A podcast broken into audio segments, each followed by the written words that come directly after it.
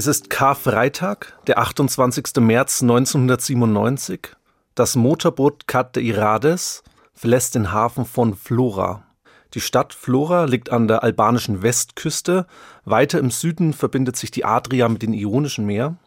Im Westen ist Italien mit seinen Häfen in Brindisi und Otranto nicht weit entfernt. Die Meerenge wird deshalb Straße von Otranto genannt. An ihrer schmalsten Stelle trennen Albanien im Osten und Italien im Westen gerade 72 Kilometer. Italien, das ist auch das Ziel der Carta Irades. Das Boot stammt noch aus Sowjetzeiten und war ursprünglich als Patrouillenboot der albanischen Marine im Einsatz. Die Carta Irades ist dabei gerade etwa 20 Meter lang, wurde gebaut für eigentlich nur eine zehnköpfige Besatzung.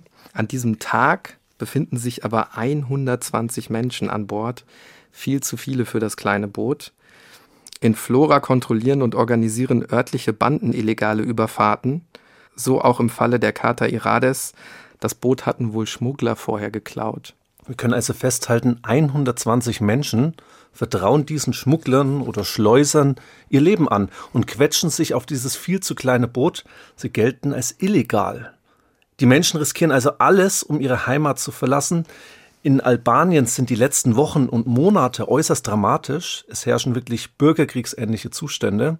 Erst am Vortag wurden beispielsweise 21 Menschen direkt in Flora getötet. Und das ist die Ausgangslage in Albanien, die wir uns vergegenwärtigen müssen, als die Karte Irades gegen 15 Uhr den Hafen von Flora verlässt. An diesem Tag patrouillieren insgesamt fünf Kriegsschiffe der italienischen Marine die Seestraße von Otranto. Die Kontrollen der Marine laufen dabei unter der Militäraktion Weiße Fahne oder Weiße Flagge.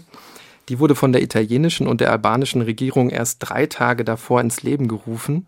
Wir assoziieren jetzt mit dem Begriff vielleicht so eine Art Friedensmission, das liegt ja nahe, aber es geht der italienischen Marine eigentlich nur um eins, aus Albanien kommende Schiffe noch in albanischen Gewässern zu stoppen. Die Geflüchteten sollen also so früh wie möglich an einer Überfahrt auf das italienische Festland gehindert werden. Sie sollen unter keinen Umständen ihr Ziel erreichen. Der Einsatz sieht dabei eine gezielte Störung der Navigation vor, um die Boote dann anschließend wieder zurück in Richtung der albanischen Küste zu schicken. Die Karte Irades fährt los und bereits nach wenigen Kilometern begegnet ihr eine italienische Fregatte, bereits auf der Höhe der unbewohnten Insel Sasan, um das Boot eben von der Weiterfahrt abzubringen. Vielleicht noch mal kurz zur Einordnung. Die Insel, von der ich gerade gesprochen habe, Sasan, die liegt noch direkt am Eingang der Bucht von Flora, also nur wenige Seemeilen vom Hafen entfernt. Auch ein Hubschrauber schwebt bereits über dem Boot aus Albanien. Durch Lautsprecher ertönt dann die Ansage, die Karte Irade soll jetzt umkehren. Die Menschen an Bord sind verzweifelt, die bekommen das natürlich mit. Angst entsteht auch, klar. Die halten dann ihre Kinder hoch, wahrscheinlich auch, um die Situation irgendwie zu entschärfen, um zu zeigen, wir wollen hier nichts Böses quasi. Aber der albanische Kapitän der Karte Irades, der setzt die Weiterfahrt fort. Er möchte mit dem Boot nach Italien. Nun nimmt ein anderes Schiff der italienischen Marine die Verfolgung auf, die Korvette Sibylla, ein italienisches Kriegsschiff weit über 1000 Tonnen schwer und 90 Meter lang. Auf der Sibylla werden nun die Lautsprecher benutzt. Die Durchsage ist dabei wirklich unmissverständlich. Allen Passagieren der Carta Irades droht die direkte Festnahme, wenn sie italienisches Festland betreten. Mittlerweile ist es fast 19 Uhr, ist natürlich auch längst dunkel auf hoher See. Der Wind peitscht kühl über das kalte Meer. Die Scheinwerfer des Kriegsschiffes, die sind auf das Motorboot gerichtet. Die Geflüchteten hissen eine weiße Fahne, zeigen wohl wieder ihre Kinder, also halten die wieder in die Höhe, um zu deeskalieren. Die Besatzung der Sibylla versucht dann schließlich an Bord der Karte Irades zu gelangen und dabei kommt es zu einer Kollision. Und du hast es ja gerade gesagt, das sind ganz ungleiche Voraussetzungen, dieses riesige Schiff und dieses kleine Schiff. Es dauert gerade mal eine Viertelstunde, bis das kleine Boot untergeht, versinkt im Mittelmeer. Das Mittelmeer ist dort wohl 800 Meter tief, also der Meeresgrund. Die Fragen, die sich jetzt stellen, liegen, glaube ich, auf der Hand. War es ein Unfall oder hat die Sibylla das kleine Boot vorsätzlich gerammt? Diese Fragen werden später auch noch wichtig werden. Fest steht aber, es ist eine Tragödie. Circa 81 Menschen ertrinken. Später findet man von diesen 81 Menschen aber nur die Leichen von 57 Menschen im Meer. Die übrigen sind bis heute verschollen. Gerade einmal 34 Menschen überleben diese Katastrophe. Die werden dann noch in der Nacht nach Brindisi in Italien gebracht, um dort eben identifiziert und verhört zu werden. Wir haben diese schreckliche Tragödie nicht nur ausgewählt, weil sie sich in diesem Jahr zum 25. Mal jährt und bei uns in Deutschland kaum bekannt ist, sondern auch, weil sie sehr exemplarisch für eine Zäsur mit Blick auf die Festung Europa, also der Abschirmung gegenüber den über das Meer kommenden Geflüchteten ist. Ja, wir sprechen ja über eine Zeit, Niklas, die für eine starke Militarisierung der europäischen Küste und der Seewege steht. In dieser Folge sprechen wir genau darüber, wie auch über die Hintergründe der Tragödie der de Irades. Wir reden über die politischen Hintergründe in Albanien und Italien. Wir sprechen über die Verantwortung für diese Katastrophe. Wir richten unseren Blick aber auch in die Gegenwart, so wie wir das immer machen und ganz speziell auf die Situation auf dem Mittelmeer heute. Dafür haben wir uns einen Gast eingeladen, der über seine Erlebnisse berichten wird, Martin Kolek, der gerade erst vor wenigen Wochen von einem Einsatz im zentralen Mittelmeer zurückgekommen ist und der sich derzeit schon wieder in Italien aufhält. Was er da macht, was das mit der Erinnerung an die Opfer des Massengrabes Mittelmeer zu tun hat, warum Seeblockaden wie an diesem Karfreitag 1997 so unglaublich gefährlich sind, über all das werden wir mit ihm sprechen. Wir, das sind Niklas Fischer und Hannes Liebrandt, zwei Historiker von der Ludwig-Maximilians-Universität in München.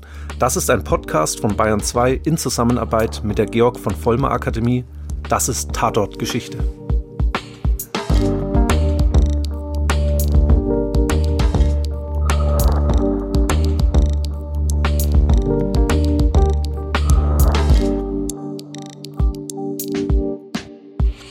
Also wenn wir auf die politischen Hintergründe des Schiffsunglückes von 1997 schauen, dann müssen wir natürlich auch die Situation beider Länder, also von Albanien und Italien betrachten, insbesondere in den Jahren nach dem Fall des Eisernen Vorhangs, also zu Beginn der 1990er Jahre. Albanien ist als ehemaliger Ostblockstaat bis 1990 kommunistisch regiert. 1990 wird dann das Regime gestürzt, aber natürlich hinterlassen die Jahrzehnte kommunistische Herrschaft ihre Spuren im Land. In der Industrie und in den landwirtschaftlichen Genossenschaften kommt es zu massenhaften Schließungen. Die Folge ist eine äußerst hohe Arbeitslosigkeit und auch eine heftig grassierende Armut. Der Strukturwandel mit seinen viel zu schnell durchgeführten wirtschaftlichen Reformen lässt dann auch die Preise explodieren, Stichwort Inflation. Und viele Menschen wollen einfach nur weg. Und schon jetzt wird Flora mit seinem Hafen zu einem der Zentren der Flucht über den Seeweg nach Italien. Dabei lassen sich insgesamt drei Phasen der Massenflucht aus Albanien in den 1990er Jahren festmachen. Die erste Phase geht bis 1993. Da spielt Armut eine ganz große Rolle, politische Instabilität und natürlich insgesamt auch die allgemeine Unsicherheit, die eben dafür verantwortlich sind, warum viele Menschen ihr Land verlassen. Dann die zweite Phase, die beleuchten wir natürlich gleich noch etwas intensiver, um unseren heutigen Tatort im Jahr 1997. Und die dritte Phase als Folge des Kosovo-Kriegs, der bricht ja 1998 aus. Und als Folge flüchten dann geschätzt 500.000 Menschen aus dem Kosovo vor dem Terror Slobodan Milosevic nach Albanien. Wirklich eine riesige Zahl für das kleine Land. Wir konzentrieren uns heute auf diese ersten beiden Schlüsselphasen, albanische Auswanderung. Viele fliehen in dieser Zeit nach Italien oder auch nach Griechenland. Als die ersten Menschen aus Albanien in Italien ankommen, dann werden die Neuankömmlinge ja durchaus gastfreundlich empfangen. Die italienischen Behörden lockern auch die Einwanderungsgesetze dafür. Die Albanerinnen und Albaner werden sogar gegenüber anderen Migranten, insbesondere aus Nordafrika, bevorzugt behandelt. Woran liegt es? Ja, viele Albaner sprechen auch Italienisch, weil diese Sprache im heimischen Radio und auch im Fernsehen läuft. Aber natürlich spielen bei der Unterscheidung von Geflüchteten auch ganz grundsätzliche Stereotype eine Rolle. Kennen wir heute auch noch an EU-Außengrenzen die Unterscheidung zwischen Hautfarben. Damals ist die Stimmung für eine kurze Zeit zudem auch deshalb sehr positiv, weil man sich natürlich gegenüber dem Ostblock, dem gefallenen eisernen Vorhang, wie du das vorhin skizziert hast, sich jetzt so als Befreier feiern kann, also gegenüber dem bösen Osten, der gute Westen so ungefähr, der den Kommunismus besiegt hat. Aber die offenen Arme, die werden schon bald verschränkt. Eine Zäsur ist vor allem die Ankunft des albanischen Frachters Flora am 8. August 1991. Das ist wirklich ein riesiges Schiff, heißt so übrigens wie die Küstenstadt, die wir vorhin ja schon thematisiert haben. Wir haben ja ein Foto vor uns liegen, das die Ankunft dieses Frachters 1991 zeigt in Italien. Hannes, vielleicht kannst du das mal so ein bisschen beschreiben, weil das Foto zeigt eigentlich relativ gut, wie die Situation damals ist.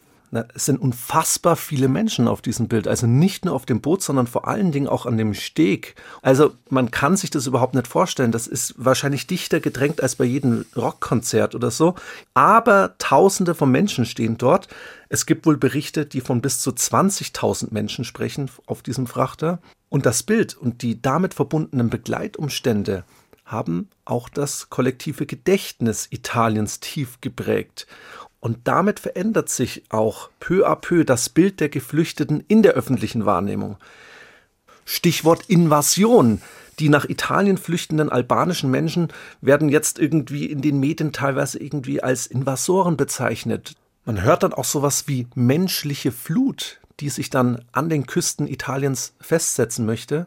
Und das müssen wir immer im Hinterkopf behalten, wenn wir jetzt über die zweite Phase der Flucht reden und dadurch auch wieder im Jahr 1997 ankommen.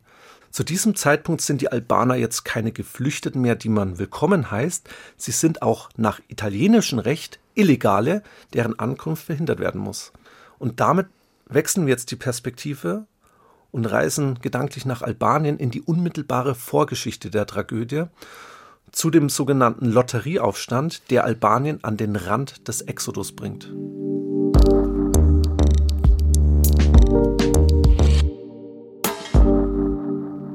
Um zu verstehen, was es mit dem Lotterieaufstand im Jahr 1997 auf sich hat, müssen wir uns nochmal ins Gedächtnis rufen, dass der Zusammenbruch des kommunistischen Systems ja gerade erst sieben Jahre zurückliegt.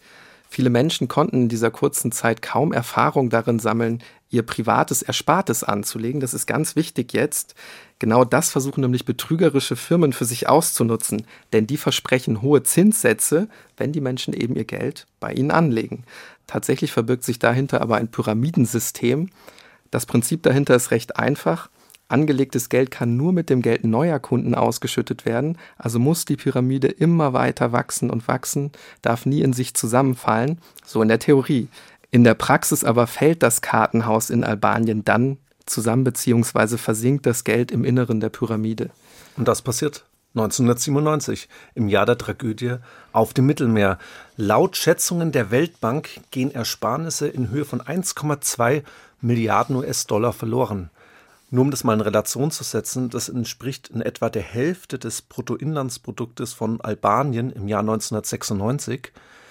Menschen hatten ihre Häuser oder auch ihr Vieh verkauft und auf mehr Wohlstand gehofft. Etwa die Hälfte der albanischen Bevölkerung hatte das Geld diesen Betrügern anvertraut. Das zeigt für mich nochmal diese astronomische Dimension dieses Betruges, als sich abzeichnet, dass Hunderttausende Menschen ihre Ersparnisse niemals wiedersehen werden und die verbrecherischen Geldanlagefirmen, von denen wir jetzt nur ansatzweise gesprochen haben, Konkurs anmelden, kommt es zunächst in Flora zu Massenprotesten, die sich dann schon bald zu heftigen Unruhen ausdehnen. Waffenfabriken werden gestürmt und leergeräumt, Geschäfte geplündert, Gefängnisse werden auf einmal nicht mehr bewacht. Ja, man kann sagen, die öffentliche Ordnung bricht zusammen. Und viele Menschen bestärkt das jetzt nochmal in ihrem Denken, einfach Albanien zu verlassen, ein besseres Leben in Italien, in Europa zu suchen. Und wir haben ja vorhin sehr ausführlich auch die Stimmung in Italien skizziert. Der italienische Staat reagiert jetzt wie folgt. Er sagt, wir nehmen euch eben nicht mehr auf. Die Maxime lautet also Abschottung um jeden Preis. Da wird zum Beispiel auch in einer bekannten Nachrichtensendung direkt vom Hafen in Otranto berichtet. Quasi live werden die ankommenden Boote voll mit Menschen aus Albanien gezeigt. Da wird natürlich auch eine gewisse Stimmung produziert. Es gibt dann auch Debatten über den negativen Einfluss auf den Tourismus. Und in einigen Medien werden sogar solchen Stimmen eine Plattform geboten, die offen die Marine kritisieren, die also sagen, ihr macht zu wenig auf dem Mittelmeer, ihr müsst die Überfahrt eben verhindern. Bilder sind einfach mächtig und Bilder können gut instrumentalisiert werden, beziehungsweise für die eigene Propaganda missbraucht werden. Ich denke da vor allen Dingen an das Bild, was wir vorhin beschrieben haben. Also diese Anlegestelle und das Schiff mit diesen Tausenden von Menschen. Viele Medien peitschen das, diese Situation nochmal an. Und dann kommen Ängste zum Vorschein, ob dann jetzt das Chaos ausbricht, wenn diese Menschen kommen, ob die sozialen Sicherungssysteme das überhaupt aushalten, ob man damit vielleicht auch Gewalt importiert. Sowas wirkt ja damals wie heute wahrscheinlich gleich. Und diese Ängste der Menschen sind damals ganz präsent, so wie heute auch. Und es ist jetzt schwierig, irgendwie den eigenen moralischen Kompass da äh, drüber zu legen oder diese Ängste zu verurteilen. Wir haben also auf der einen Seite diese Ängste und Sorgen in Italien und auf der anderen Seite bürgerkriegsähnliche Zustände in Albanien. Und genau in dieser Situation kommt es dann zu einer Annäherung beider Staaten in dieser Frage. Und das Ergebnis lautet, dass Italien albanische Schiffe schon in albanischen und auch in internationalen Gewässern kontrollieren darf. Mit anderen Worten, ja, Italien darf die Adria dicht machen. Albanien bekommt im Gegenzug vor allem humanitäre Hilfe und auch Geld zugesichert. Könnt jetzt ganz salopp sagen, Unbefugten ist der Zutritt verboten. Nach dieser Logik wird die Seestraße von Otranto im März 1997 geschlossen. Das sind die politischen Rahmenbedingungen, die zur Katastrophe führen. Und mit der Katastrophe meine ich jetzt vor allen Dingen das Sinken der Karte Irades und den Tod von etwa 81 Menschen. Und damit verbunden stellen sich jetzt folgende Fragen, die hochbrisant sind, auch bis heute übrigens. Mit welchen Mitteln darf ein Staat die Einreise von aus seiner Sicht Unbefugten verhindern? Welche Maßnahmen sind angemessen und welche Maßnahmen nicht? Darf ein Staat das Leben von Menschen riskieren, um deren Einreise zu verhindern? Natürlich sind das alles juristische Fragen. Dazu gehört auch die Frage, wer für den Tod der Menschen auf der Charta Irades verantwortlich ist. Wenn wir uns anschauen, wer letztlich verurteilt wird, dann lässt sich auf alle Fälle sagen, die Verantwortung wird später allein den beiden Kapitänen zugeschustert, also den Männern, die das Kriegsschiff und das Schmugglerboot auf der anderen Seite gesteuert haben. Die Verantwortung, könnte ich jetzt auch sagen, wird gewissermaßen individualisiert. Offiziell werden sie wegen Schiffsbruch und mehrfachen Totschlags verurteilt. Der albanische Kapitän erhält zunächst vier, der italienische Kapitän drei Jahre Haft. Es kommt dann zu einem Berufungsverfahren im Jahr 2011 und zu einem erneuten Urteil. Und da werden diese Strafen im Großen und Ganzen bestätigt. Vor dem Berufungsgericht wird dann sogar noch verhandelt, ob nicht der albanische Kapitän wegen des plötzlichen Richtungswechsels alleine verantwortlich für das Sinken der Karte Irades war. Das schmettert aber das Gericht ab. Schuld sind die individuellen Fehler beider Kapitäne. Man könnte tatsächlich sagen, also zumindest geht es mir so, als wir uns vorbereitet haben auf die Folge, sind Bauernopfer, die hier natürlich auch ähm, gemacht wurden. Inwiefern jetzt Befehle von Vorgesetzten innerhalb der italienischen Marine die Katastrophe überhaupt erst möglich gemacht haben, wird also nie geklärt. Auch ein Verfahren vor dem Europäischen Gerichtshof für Menschenrechte gegen die italienischen und albanischen Behörden wird im Jahr 2001 als unzulässig abgelehnt, unter anderem auch, weil es keine Beweise gibt, die eben belegen würden, dass dieses Boot vorsätzlich versenkt worden ist.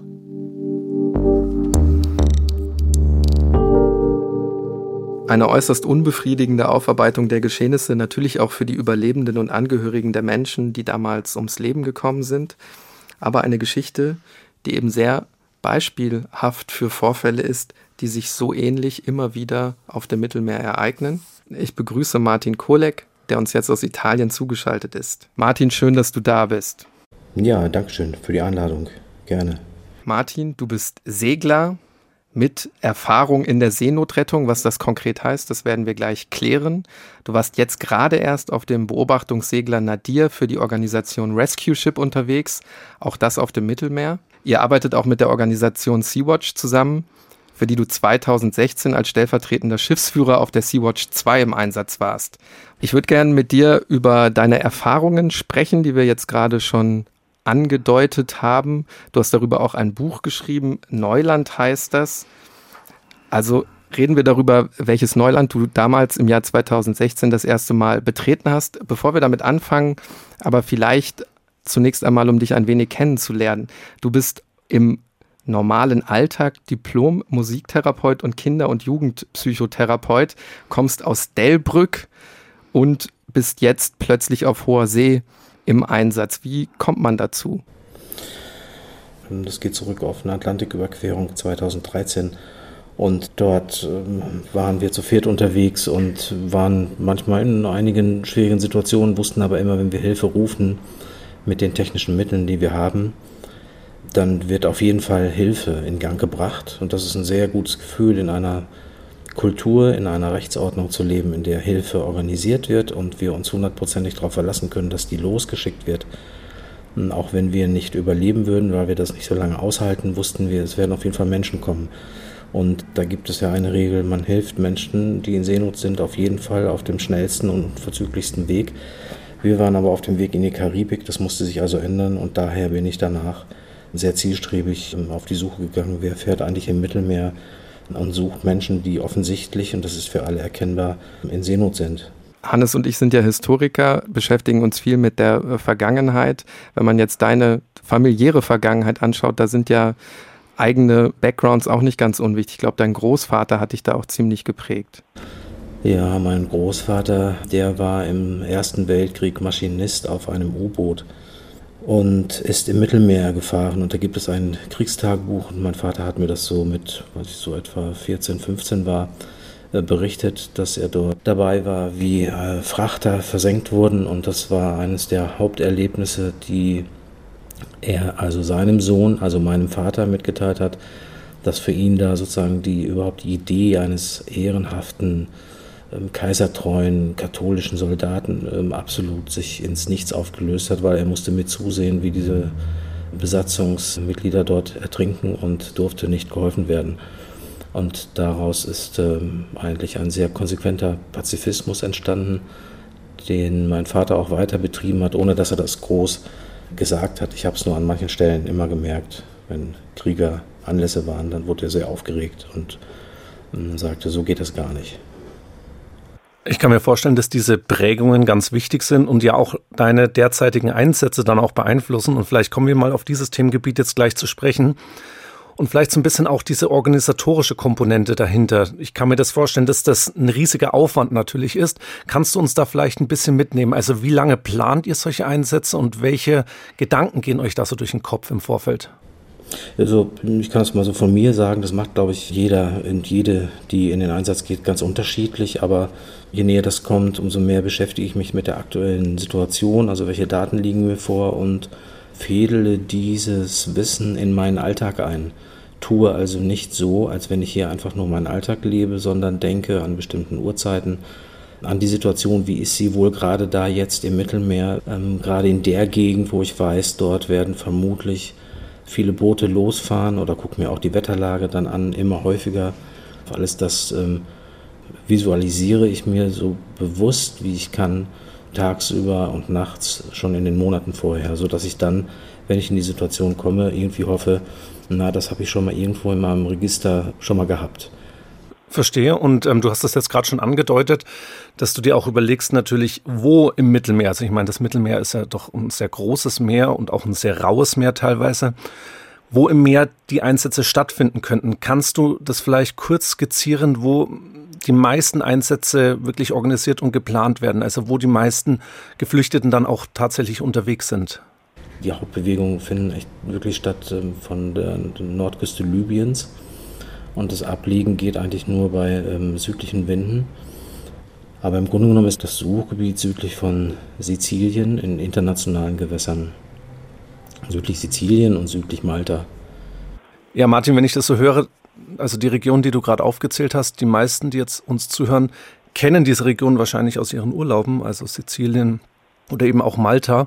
Deine Erlebnisse sind noch ganz frisch. Martin, du warst ja gerade erst auf hoher See, bist irgendwie gerade erst zurückgekommen. Kannst du vielleicht noch mal die letzten Eindrücke mal schildern, die du jetzt mitgenommen hast, quasi mit nach Hause wieder? Ja, der letzte Einsatz ist so knapp jetzt einen Monat vorbei und das heißt, die See war dort noch sehr rau, sehr wechselhaft und wir mussten uns im Grunde genommen entscheiden, fahren wir jetzt ähm, auch bei diesen wechselhaften Verhältnissen raus. Da muss sich ja auch eine Crew selber sich diese Frage ernsthaft stellen und ähm, wussten aber auch, wenn es Wetterfenster gibt, in denen es Südwind gibt, dann werden Boote losgeschickt, weil das Geschäft ist sozusagen ökonomisch eiskalt. Und das war dann so. Das hat stattgefunden. Wir wussten aber, wenn diese Boote abliegen, mehr als sechs Stunden haben sie keine Chance, weil danach dreht das Wetter nicht nur aus der Richtung kommt der Wind anders, sondern dann kommt auch die Welle von woanders und zwar auch ganz gehörig. Sie haben keine Überlebenschance. Das ist also der der sichere Tod. Diese Boote, die da in diesem kleinen Zeitfenster abliegen, werden nicht alleine auf keinen Fall ähm, überleben. Also zum Glück wurden die tatsächlich gefunden dann von der Ocean Viking. Das ist ein größeres Schiff von Ärzte ohne Grenzen. Jetzt haben wir ja äh, schon über euren Einsatz gesprochen. Du hast Ärzte ohne Grenzen angesprochen. Das sind ja alles äh, zivile Seenotrettungen. Vielleicht erklärst du uns auch nochmal, auch ein bisschen mit Blick auf unseren heutigen Tatort spielt das ja eine Rolle. Wie ist denn die rechtliche Situation auf dem Mittelmeer überhaupt? Also es gibt einen Unterschied zwischen staatlicher und ziviler Seenotrettung. Also wer rettet da eigentlich? Ja, das äh, Seevölkerrecht und die internationalen seerechtlichen Bestimmungen legen eindeutig fest, in welchen Kontexten und unter welchen Verhältnissen ähm, Seenotrettung stattfinden muss. Und wer sich nicht an diese Regelung hält, hat eigentlich auch seerechtlich mit starken Konsequenzen äh, zu rechnen. Und ich würde sagen, bis 2016, 2017 ist diese Rechtslage auch eingehalten worden. Es war 2016 noch wirklich üblich, wenn ein Boot an, gemeldet wurde, was völlig überfüllt war und vielleicht drohte unterzugehen, zu kentern, dann wurde sehr zuverlässig und zügig ähm, Hilfe herbeigerufen. Das heißt, auch Frachtschiffe wurden angehalten über die Seenotrettungsleitstellen in Italien, dass sie dort hinfahren und Lehm machen, also einen Windschatten machen oder auch Menschen aufnehmen. Auf jeden Fall wurden die gerettet. Das war die Seerechtslage. Die Rechtslage ist noch die gleiche, aber das ist die Praxis gewesen. Und das Seerecht hat sich also nicht verändert, aber sozusagen das, äh, das Gewohnheitshandeln und ähm, das Unterlassen von Einhalten von rechtsgültigen Maßnahmen oder sogar die Verhinderung von Hilfe. Das heißt, ähm, die Rechtslage ist geblieben und der Rechtsbruch ist, ich würde sagen, ab 2017 wird der ähm, seerechtlich äh, nicht mehr geahndet. Das müsstest du, glaube ich, für unsere Hörerinnen und Hörer nochmal konkretisieren, was du damit Rechtsbruch meinst. Was hat sich konkret verändert? Also das war, ich höre jetzt ähm, im letzten Jahr gab es ähm, mehrere Boote, die wir auch ähm, nachts aufgefunden haben bei starkem Seegang und dann, wenn deutlich wird, dass diese Boote nicht mehr fahren und dass Menschen dort in, in, in Not sind und man kann die auch gar nicht erreichen, der Wellengang ist viel zu stark, dann wird ja eine ähm, Notmeldung abgesetzt. Das kann auch jeden Freizeitschiffer, ähm, Skipper erreichen. Das ist ja ein ganz normales Prozedere. Und daraufhin müsste eigentlich ähm, unverzüglich durch Seenotrettungsleitstellen ähm, in bestimmten Gebieten, in Seegebieten, in den sogenannten Search and Rescue Zones, dann Hilfe organisiert werden. Das heißt, von Malta ausgehend, von Italien ausgehend. Und das findet gerade nicht statt. Erst wenn viele Stunden, so ist die Praxis, vergangen sind, und wirklich mehrfachst darauf hingewiesen wird, dass das Überleben dieser Menschen in keiner Weise gesichert werden kann. Wir hatten jemanden an Bord, der Nadir, der tagsüber wiederbelebt wurde und bei uns auf Deck war. Der wurde tagsüber nicht abgeborgen und erst nachts mit Hubschrauberunterstützung. Den hatten wir also viele Stunden an Bord. Und das ist eine Situation, vielleicht, ich komme da zurück auf den Anfang, die hatte ich sozusagen in meinem Vorstellungsrepertoire Jetzt nicht. Also, dass Menschen sterben, ja. Dass Menschen aber wiederbelebt werden und sterben gelassen werden. Also, da war Technik in der Nähe. Da gab es ein Suchflugzeug, die haben das gesehen, es wurden Funksprüche abgesetzt. Das war offensichtlich, aber uns wurde nicht geholfen. Erst spät in der Nacht. Jetzt ist ja das Ausbleiben des Rettens nur die eine Seite der Medaille. Die zweite ist sicherlich auch noch die, dass man sich ganz bewusst versucht abzuschotten. Auch das haben wir in unserem heutigen Tatort mit drin. Wie ist da die Situation? Denn auch das wird ja von der Europäischen Union immer mehr ausgelagert. Ja, die, die Europäische Union hat ja eine eigene Rechtsbasis, in der es klar ist, dass Menschen in Seenot gerettet werden. Ich glaube, das kalte Kalkül ist es, sich offiziell auf diese Rechtsbasis zu berufen und zu sagen, wir tun das ja auch weiterhin, aber wir unterstützen vor allen Dingen diejenigen, die uns daran hindern, dass wir das tun müssen, indem wir sie in, in Kenntnis setzen und sie mit Material unterstützen, dass die uns diese Arbeit abnehmen. Das heißt ganz konkret, es gibt viele von Italien geschenkte ähm, Schnellboote, die unter libyscher Flagge fahren und die sogenannte libysche Küstenwache auszeichnet, die allerdings auch keine wirklich zuverlässigen Arbeitsstrukturen hat und auch keine Standards auf Menschenrechtsbasis. Also das heißt, eigentlich ist es auch klar, dass Menschen nicht an libysche Küstenwachmilizen abgegeben werden dürfen, weil die Situation, in die sie dann abgegeben werden, ähm, keine Sicherheit und, und keinen Schutz vor Menschenrechtsverletzungen darstellt. Eine objektive Unterstützung auch dieser Maßnahmen ist die Luftüberwachung des Seegebietes über internationalen Gewässern und die Weitergabe von Positionen an sogenannte libysche Küstenwache durch Drohnen, die von Malta aus fliegen und auch lange unterwegs sein können. Also das kann man auch beobachten. Dann einfach ein Suchmuster fliegen und Positionen zielgerecht weitergeben und dazu führen, dass Boote einfach zurückgezwungen werden. Man kann nur aus den Flugrouten und aus möglicherweise aus einer Überwachung von Funkverkehr, wenn andere Schiffe daran beteiligt sind, überhaupt rückschließen, dass dort Menschen einfach zurückgezwungen wurden. Und wie viel dabei umkommen, ist sozusagen eine offene Frage. Das Mittelmeer führt da ja keine objektiv nachvollziehbare Statistik. Von all den Sachen, die du jetzt gerade aufgezählt hast, erfährt ja die breite Öffentlichkeit in Deutschland recht wenig, weil ja die wenigsten aktiv quasi in der Seenotrettung dabei sind. Aber Bilder sind das natürlich, die in den Nachrichten teilweise gezeigt werden. Es gibt hier ein Bild, das habe ich auch gerade vor mir liegen. Das ist vom 27. Mai 2016. Ich sehe dich auf einem Boot in der Hand, ein kleiner Junge, ich denke mal nicht mal ein Jahr alt, Kannst du uns vielleicht mal ganz kurz diese Geschichte hinter diesem Bild erzählen, wer dieser Junge war und natürlich auch, ob dieser Junge überlebt hat? Ja, der 27. Mai 2016 war ein Tag, in dem ich mit der Sea-Watch 2 unterwegs war, durch einen Anruf, dass dort ähm, ein Boot untergeht und wir schnellstmöglich dorthin fahren sollten. Das kostet uns aber viele Stunden Zeit und wir haben gesagt, eigentlich ist, sind wir sehr weit weg. Das, es lohnt sich wirklich nicht jetzt hier bei uns die Zeit zu vergeuden. Das, ist, das übernehmen besser andere. Es kam aber die Nachricht, wir sollten das auf jeden Fall machen. Das Boot sinkt jetzt und wenn wir da in zehn Stunden auftauchen, ist ja immer noch eine Wahrscheinlichkeit. Wir sind dann da hingefahren. Dort waren dann auch Militärschiffe, auch Rettungsinseln und ein Hubschrauber und ein Schiff der italienischen Küstenwache, die Navi Vega. Und wir mit der Sea-Watch 2 und mit den Schnellbooten wurden erst einmal Rettungswesten ausgeteilt. Das heißt, wenn ein Mensch eine Rettungsweste hat, geht er erstmal nicht mehr runter.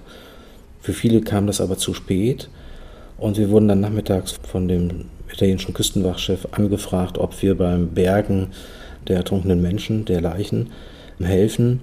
Es war da recht zögerlich und ähm, es haben sich einige dann bereit erklärt, das auf jeden Fall zu machen. Also wir haben dann mitgeholfen und sind dann gefahren, haben den Menschen, die wir im Wasser treibend ähm, ertrunken gefunden haben, Rettungswesten an die Füße gebunden, damit die nicht untergehen. Und die italienische Küstenwache hat die dann in ein Raftingboot ähm, gelegt, wo so ein Netz drüber gespannt war. Das Boot war von der Sea-Watch ausgeliehen. Das hatten sie gefragt, ob sie das bekommen. Und da rein wurden immer die Leichen reingewuchtet. Und wenn das Netz voll war, 10, 15 Leute, wurde das am, am Haken auf das Vordeck der Navigator gehievt. Diese Kleinstkinder, die da im Wasser schwammen, die hatte ich auch nicht in der Vorbereitung zu Hause im Sinn gehabt und habe den dann einfach gegriffen. Der schwamm schon ziemlich unter Wasser, dachte eigentlich, es könnte auch eine Puppe sein. Und ja, das Bild zeigt also einen ertrunkenen kleinen Menschen. Und den habe ich später dann der italienischen Küstenwache übergeben und wir haben dann die nächsten Tage weitere Einsätze gefahren, aber die Frage hat mich natürlich nicht losgelassen, was aus ihm geworden ist und noch einem anderen kleinen Mädchen, ich war älter, ich würde sagen so drei, vier Jahre, die Leichenstarre hatte eingesetzt und die, dieser Arm, der so weit abstand, der kitzelte mich immer am Ohr, als ich, so, als ich sie trug. Und das hat mich sehr irritiert auf jeden Fall. Also auch so sehr, dass ich dann entschlossen hatte, ich gehe mal der Frage nach, wo sind die jetzt eigentlich begraben? Und, und ehrlich gesagt interessierte mich auch, wo kommen die eigentlich her? Und wie kommen die dahin? Und was machen wir hier eigentlich in Europa? Und können die ohne Probleme, hätten die überleben können, ähm, aber nicht, wenn wir nichts tun. Also das wurde mir bei diesem Kleinstkind äh, ganz deutlich. Und dieses Bild ist, glaube ich, sehr weit publiziert worden bin dann auf eine, ein Begräbnis aufmerksam gemacht worden in Reggio Calabria, wo ein Schiff äh, mit Überlebenden und Leichen angekommen sein soll. Und da bin ich einfach ähm, aus Deutschland einfach hier in die Region Reggio gefahren und habe dieses Dorf aufgesucht, wo der Friedhof gewesen sein soll und habe dort nachgefragt und ähm, tatsächlich war das der Friedhof dieser Ertrunkenen und habe dann bei der Staatsanwaltschaft und mit wirklich mit viel Bereitschaft auch der Behörden tatsächlich die Namen der Kleinstkinder benannt bekommen. Rechtlich ist das letztlich nicht korrekt, weil man muss, um den Namen von Kleinstkindern benannt zu bekommen, die Erlaubnis der Eltern einholen. Und damit schließt sich die Unsichtbarkeit von Opfern, weil dieses Kind, was ich da auf dem Arm hatte, das gibt es sozusagen gar nicht. Also ich hätte es einfach auch liegen lassen können, da hätte nie jemand gefragt. Und, und wenn man mir hier nicht gesagt hätte, wie der heißt, äh, hätte ich keinen Namen. Den habe ich dann dieses Buch gewidmet, Neuland, in das ich da geraten bin, weil das hatte ich vorher so nicht auf dem Schirm gehabt, was, was mich da in, in diesem Beschluss, auf See zu gehen, in was für eine Tragödie ich da hineingerate. Und zwar kulturelle Tragödie, neben der rein menschlichen, dass diese Kinder tot sind. Jetzt hat Hannes vorhin gesagt, du bist nach Hause gefahren nach deinem Einsatz, aber du bist schon wieder weitergefahren und du bist genau dort in Reggio Calabria und hast mitgewirkt, dass dort ein Mahnmal entstanden ist, eben unter anderem auch für die, die beiden Kinder. Vielleicht kannst du uns das auch noch mal kurz skizzieren. Also es geht darum, den Toten auf hoher See ein Gesicht zu geben und da ist dieser Friedhof, dieses Mahnmal entstanden, wo du jetzt gerade bist. Ja, also ich war sehr berührt von der von der Bereitschaft der Bewohner dieses Ortes Amo, mich dort auf den Friedhof zu bringen, wo so Hügel waren, Sandhügel und so mit Holzstöckern kleine Schilder und Nummern. Und die waren so äh, betroffen und traurig. Und dann wurde beschlossen, das als Mahnmal auszubauen. Das heißt, es ist jetzt so ein Gräberfeld mit großen Steinplatten. Dieses Mahnmal soll einfach auch dazu dienen, das auf jeden Fall nicht das zweite Mal vergessen zu machen und sie wieder untergehen zu lassen. Dafür steht dieses Mahnmal aus Steinplatten hier aus der Region. Und hier gibt es ja viele Erdbeben und einen großen Vulkan gleich um die Ecke hier in der Straße von Messina. Also das ist schon auch, wenn man das so sieht, hat das was Manifestes. Also hier kann man nicht mehr weggucken. Und da stehen die Namen drauf. Und heute bei der Eröffnung war auch die Küstenwache mit dabei und das steht auf dem Hinweisschild, was seit 2016 dort am Friedhof steht. Wir sind eine Region, wo wir alle Menschen so aufnehmen wie Schwestern und Brüder. Und wir sehen auch Geflüchtete und Menschen, die hier ankommen, als Menschen. Ich glaube, das war auch nochmal ein ganz wichtiges Schlusswort. Wir haben ja heute auch sehr kritisch die italienischen Behörden mit Blick auf unseren Tatort beleuchtet. Aber du hast es ja jetzt nochmal gesagt, einmal von ziviler Seite, aber auch von staatlicher Seite, von Seiten der Behörden gibt es eben ein Interesse der Sichtbarmachung dieser vergessenen Menschen, die auf dem Mittelmeer sterben. Das nehmen wir auf jeden Fall mit aus dem Gespräch, Martin, für das ich mich sehr bedanke bei dir. Ja, danke für diesen Raum. Vielen Dank, Martin, auch von meiner Seite. Gerne. Ja, Niklas, wir haben ja sonst häufiger Wissenschaftlerinnen und Wissenschaftler zu Gast und heute mal tatsächlich einen Menschen, der direkt im Einsatz ist. Also das finde ich sehr bewundernswert und man muss ja auch immer sagen, die Menschen neben Applaus bekommen die ja nicht viel für ihren Einsatz. Dementsprechend hier möchte ich nochmal meine große Hochachtung ausdrücken für Menschen wie Martin Kolek. Ja, ich kann mich dem nur anschließen. Hannes ist einfach ein beeindruckender Mensch. Ich glaube, dem ist nichts hinzuzufügen. Jetzt ging es ja bei Martin auch sehr viel darüber, dass die Schicksale der Menschen nicht vergessen werden. An das Schicksal der Leute auf der Carta Irades erinnert heute das geborgene Wrack. Das wurde auf Anordnung des italienischen Gerichts übrigens sieben Monate nach der Tragödie aufwendig geborgen und dann nach Italien gebracht, natürlich auch im Zuge der Ermittlungen. Heute steht das Boot am Hafen von Otranto und wurde von einem bekannten internationalen Künstler zu einem Mahnmal umgestaltet diese Umgestaltung sieht man ganz eindeutig. Der Kiel des Wracks wurde abgeschnitten und in den ja total verrosteten Schiffskörper sind jetzt überall Glasscheiben eingearbeitet worden. Und diese Glasscheiben, die symbolisieren die Wellen des bedrohlichen Mittelmeers, das ja bis heute ein Massengrab geblieben ist.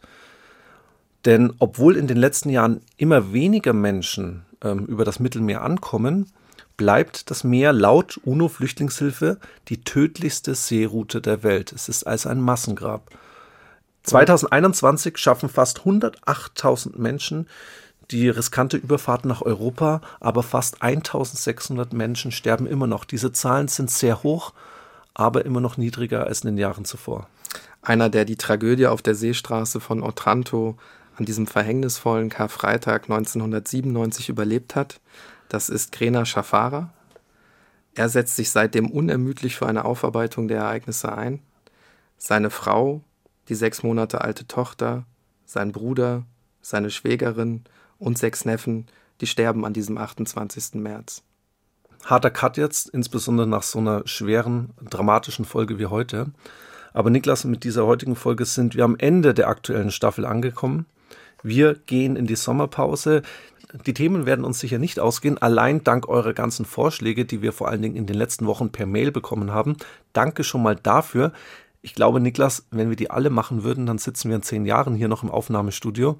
Weiter geht es dann für uns im Oktober. Wir brauchen diese Sommerpause einfach auch. Ich glaube, da spreche ich für uns beide. Und wir wollen uns natürlich bei dieser Gelegenheit nochmal bedanken bei allen Zuhörerinnen und Zuhörern und wir hoffen natürlich, dass ihr im Oktober wieder alle fleißig reinhört. Ja, ich kann mich nur anschließen. Ich hoffe natürlich, dass unsere Hörerinnen und Hörer nichts dagegen hätten, alles wenn wir noch zehn Jahre weitermachen. Ich will vielleicht noch mal kurz was zu diesen sehr langen Pausen sagen zum Abschluss. Man merkt hoffentlich, wie intensiv wir recherchieren und das braucht einfach seine Zeit. Wenn wir nicht Qualität einbüßen wollen, dann müssen wir uns diese Auszeiten nehmen. Deswegen wartet bitte auf uns. Wir sind im Oktober zurück. Wir melden uns dann mutmaßlich Ende November dann auch mit einer Live-Show mit zurück. Also neben der turnusmäßigen Staffel gehen wir in München das erste Mal live an den Start. Ich weiß überhaupt nicht, wie das wird, Hannes, bin da schon sehr gespannt drauf. Das machen wir zusammen mit unseren Produzenten, der Georg von Vollmer Akademie und Bayern 2. Die Vollmer Akademie macht ja politische Bildung, insofern passt da unsere Live-Show dann gut ins Programm hinein. Schaut da gern auch nochmal rein, findet ihr alles unter www.vollmer-akademie.de, gibt wirklich ganz viele tolle Veranstaltungen. Wir sagen es immer wieder, aber es lohnt sich wirklich.